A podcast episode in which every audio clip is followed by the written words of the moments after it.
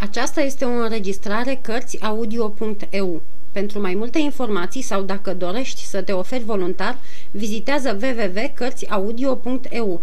Toate înregistrările Cărțiaudio.eu sunt de domeniu public. Capitolul 50. Fratele și sora stau de vorbă. În timpul cât îi trebuie lordului de Winter ca să închidă ușa, să tragă oblonul și să-și apropie un scaun de jilțul cumnatei sale, Milady își cufundă visătoare privirea în adâncurile tuturor întâmplărilor cu putință și descoperi întreaga urzeală pe care nu putuse nici măcar să o întrevadă atâta vreme cât nu avusese habar în ce mâini căzuse. Știa că lordul de Winter era un gentilom vrednic, un vânător aprig, un jucător isteț, cutezător cu femeile, dar mai știa că era cu totul nepriceput în ticluieri sau uneltiri. Cum de aflase despre sosirea ei? Cum de pusese mâna pe ea? Și de ce o ținea acolo? Este drept, unele cuvinte ale lui Atos îi dovediseră că întrevederea ei cu cardinalul ajunsese și la ore străine. Dar nici nu putea crede că Atos izbutise să-i pună bețe în roate atât de repede și de strașnic. Îi era mai curând teamă să nu se fi descoperit tot ce învârtise odinioară în Anglia. Poate că Buckingham ghicise că ea fusese aceea care îi tăiase cele două juvaiere și voia să se răzbună de această mică trădare. Dar Buckingham nu era în stare să lovească într-o femeie, mai ales dacă femeia ar fi fost împinsă la vreo faptă dintr-un simțământ de gelozie. Această propunere îi se păru cea mai apropiată de adevăr. Crezu că era vorba de o răzbunare din trecut și nu de o întâmpinare de viitor. Deocamdată, mai bine că se vedea căzută în mâinile cumnatului ei, pe care spera să-l îmbrobodească, decât în mâinile vreunui dușman fățiș și șmecher. Da, să vorbim, scumpe frate," spuse ea cu un fel de voioșie, hotărâtă fiind să tragă din convorbire, în pofida gândurilor ascunse ale lordului de Winter, lămuririle de care avea nevoie pentru a ști cum să se poarte în viitor. Te-ai hotărât totuși să te întorci în Anglia, grăi lordul de Winter, deși mi-ai mărturisit pe față în atâtea rânduri la Paris că nu vei mai pune niciodată piciorul pe pământul Marii Britanii. Milady răspunse la întrebare printr-o altă întrebare. Înainte de toate, începu ea, lămurește-mă cum de mai pândit atât de strajnic încât să afli de venirea mea din vreme, aflând nu numai că sosesc, dar chiar și ziua, ora și portul în care soseam. Lordul de Winter folosi și el aceleași mijloace ca Milady, socotind că de vreme ce cumnata lui le folosea, erau cele mai bune. Spunem și dumneata, scumpă soră, întrebă el, ce vrei să faci aici în Anglia? Dar am venit să te văd, răspunse Milady, fără să-și dea seama ce mult întărea prin răspunsul ei bănuielile pe care scrisoarea lui D'Artagnan le stârnise în mintea cumnatului și vrând doar să-i cucerească bunăvoința printr-o minciună. A, ca să mă vezi, mormăi cu tâlc lordul de Winter. Firește ca să te văd, ci de mirare în asta.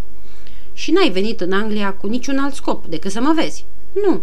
Așadar, numai pentru mine ți-ai dat osteneala să treci canalul mânecii. Da, numai pentru dumneata. Drace, dar grozavă dragoste surioară. Nu sunt eu oare cea mai apropiată ruda dumitale? Îl întrebă Milady cu glasul celei mai înduioșătoare nevinovății. Și chiar singura mea moștenitoare, nu-i așa?" vorbi la rândul lui lordul de Winter, uitându-se drept în ochii ei.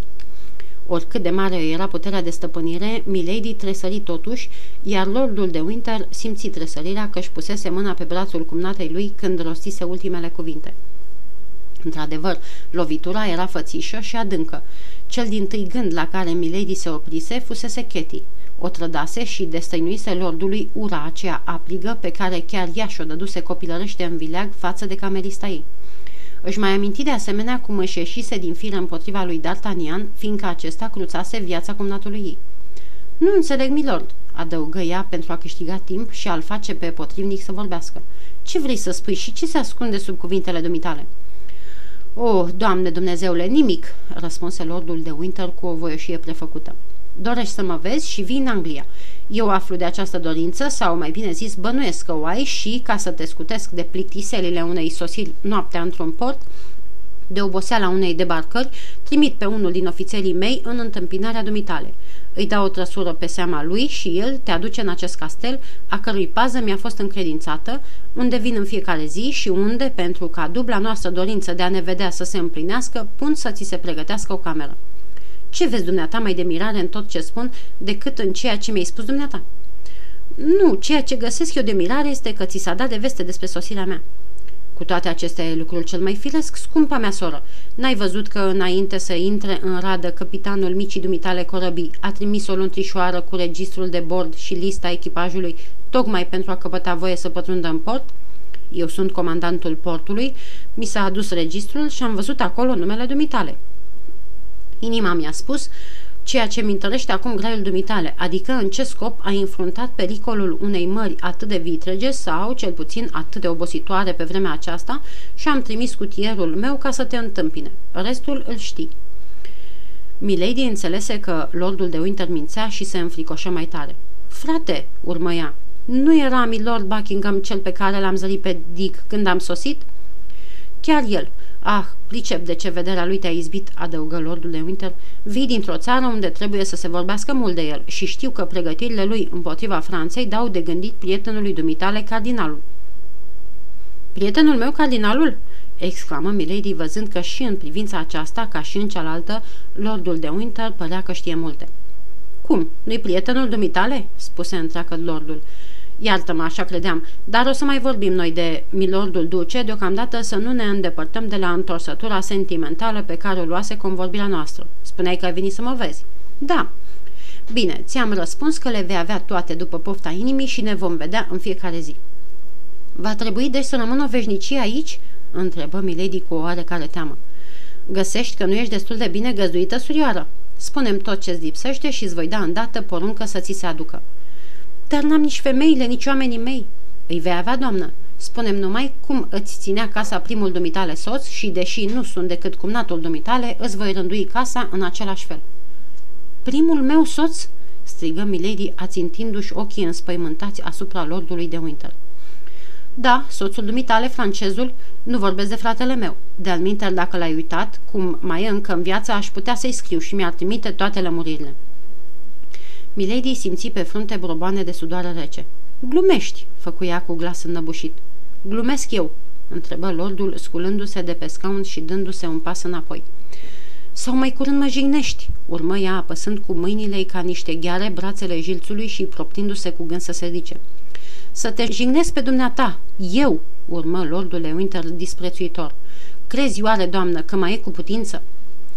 Într-adevăr, domnule, grăie Milady, sau ești beat, sau ești nebun. Pleacă de aici și trimite-mi femei.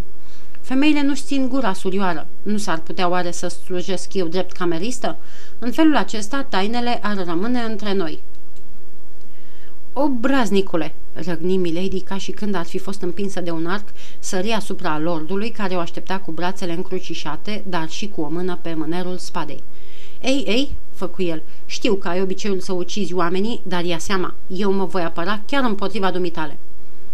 Da, ai dreptate, urmă Milady. Te cred destul de Michel ca să ridici mâna asupra unei femei. Poate că da. De alminteri aș avea o dezvinovățire. Îmi închipui că mâna mea nu va fi prima mână de bărbat care te va fi atins. Și, cu o mișcare molcomă și acuzatoare, lordul arătă umărul ei stâng pe care l atinse aproape cu degetul. Milady scoase un răgnet înăbușit și se dădu înapoi până în ungherul încăperii, asemenea unei pantere care încearcă să se încordeze pentru a se repezi. Urlă cât îți place, strigă și lordul de Winter, dar nu încerca să muști, căci, bagă de seamă, asta s-ar întoarce împotriva dumitale. Aici nu sunt avocați care să rânduiască din vreme moștenirile și nici cavaleri rătăcitori care să-mi caute un motiv pentru frumoasa doamnă pe care o țin ferecată. În schimb, am la îndemână judecători care vor hotărâ soarta unei femei îndeajuns de nerușinate ca să se strecoare bigamă în patul lordului de Winter, fratele meu mai mare, și, ia bine seama, judecătorii te vor trimite în fața unui călău care îți va dichisi amândoi umerii la fel. Ochii ei scăpărau asemenea străfulgerări încât, deși era bărbat și înarmat cu spada în fața unei femei fără armă, lordul simți bruma spaimei strecurându-i se până în adâncul sufletului. Urmă totuși din ce în ce mai mânios. Da, înțeleg, după ce l-ai moștenit pe fratele meu, ți-ar fi plăcut grozav să mă moștenești și pe mine. Dar îți spun dinainte, poți să mă ucizi sau să pui să mă ucidă, eu mi-am luat toate măsurile. Nici o lețcaie din averea mea nu va trece în mâinile dumitale. Nu ești destul de bogată, dumneata care e aproape un milion, și nu puteai oare să te oprești din drumul dumitale păcătos dacă nu făceai răul decât din plăcerea nemărginită și nebunească de a-l face? Uite, îți mărturisesc. Dacă memoria, fratele meu, nu mi-ar fi sfântă, te-aș trimite într-o temniță de-a statului unde să sputrezească oasele sau la Tiborn ca să te saturi poftele marinarilor. Eu am de gând să tac, dar și dumneata îndură-ți liniștită surghiunul. Peste 10 sau 15 zile voi pleca spre La Rochelle cu armata. În ajunul plecării mele însă, un vapor va veni să te ia și te va duce în coloniile noastre din sud. Voi fi de față la plecarea dumitale și fi pe pace. Îți voi da un însoțitor care îți va zbura creierii la prima încercare ce ai face-o de a te întoarce în Anglia sau pe continent. Milady asculta cu atâta luare minte încât ochii, țâșnind flăcări, i se holbaseră.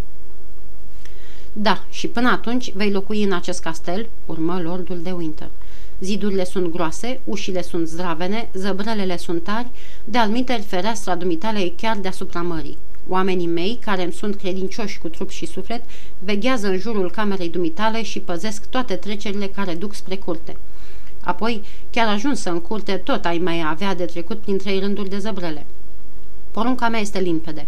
Un singur pas, o singură mișcare sau vorbă care ar duce a evadare și se va atrage asupra dumitale. Dacă vei fi împușcată, justiția engleză îmi va fi, nădăjduiesc, recunoscătoare că am scutit-o de obelea. Iată, trăsăturile dumitale își capătă iar liniștea, chipul dumitale își găsește iar siguranța de sine. 15 zile, 20 de zile îți spui dumneata, hai da de. Până atunci, cu mintea mea isteață născocesc eu ceva. Cu mintea mea drăcească îmi dibui eu prada. Până în 15 zile, îți spui dumneata, nici nu mai sunt aici. Ei bine, încearcă numai. Văzându-se dată în vileag, Milady își înfipse unghiile în carne pentru a stăpâni orice mișcare ce ar fi trădat pe fața ei un alt simțământ decât al spaimei. Lordul de Winter urmă. L-ai văzut pe ofițerul care comandă singur aici, în lipsa mea, așa că îl cunoști. După cum ți-ai dat singură seama, este în stare să asculte o poruncă, fiindcă, așa cum te știu, n-ai călătorit de la Postmouth până aici, fără a fi încercat să-i scoți vorbele din gură. Ce zici? O statuie de marmură ar fi fost mai rece și mai mută? Ți-ai încercat până acum puterea ademenirilor asupra multor bărbați și, din nefericire, ai izbutit totdeauna. Încearcă însă și asupra acestuia. La naiba, dacă îi vii de hac, atunci mărturisesc, ești dracul pe pământ. Se duse la ușă și o deschise dintr-o dată. Chemați pe domnul Felton, porunci el. Așteaptă o clipă și o să-i te dau în seamă. Între cele două ființe coboră o tăcere ciudată, în timpul căreia se auzi zgomotul unui pas molcom și regulat care se apropia. Apoi, în umbra coridorului, se ivi conturul unei făpturi omenești și tânărul locotenent, despre care am mai vorbit, se opri în prag așteptând porunca lordului. Intră, dragul meu, John!" îl pofti lordul de Winter. Intră și închide ușa." Tânărul ofițer intră. Și acum, grăi lordul, privește această femeie. E tânără, frumoasă și cum nu se poate mai fermecătoare. Ei bine, e o dihanie care la 25 de ani s-a făcut vinovată de tot atâtea nelegiuiri câte poți citi într-un an în catastifele tribunalelor noastre. Glasul ei ți se strecoară în vine, frumusețea îi slujește drept momeală pentru brada care îi cade în gheare, trupul ei plătește tot ce a făgăduit, se cuvine dar și cei al ei să-i dăm. Va încerca să te ademenească, va încerca poate să te și ucidă. Te-am scos din nevoi, Felton, te-am făcut locotenent. Ba odată ți-am scăpat și viața, știi cu ce prilej. Sunt pentru dumneata nu numai un ocrotitor, ci și un prieten, nu numai un binefăcător, ci și un tată. Această femeie s-a întors în Anglia ca să uneltească împotriva zilelor mele. Țin acum șarpele în mâini. Ei bine, te chem și ți grăiesc așa. Prietene Felton, John, copilul meu, păzește-mă și mai ales păzește-te de această femeie. Jură-mi pe mântuirea sufletului dumitale că o vei păzi cu toată străjnicia ca să-și primească ispășirea cuvenită. John Felton, mă bizui pe cuvântul tău. John Felton, am încredere în buna ta credință. Milord, răspunse tânărul ofițer, încărcându-și privirea senină cu toată ura pe care o putu găsi în străfundul inimii lui, vă jur că totul se va face așa precum doriți.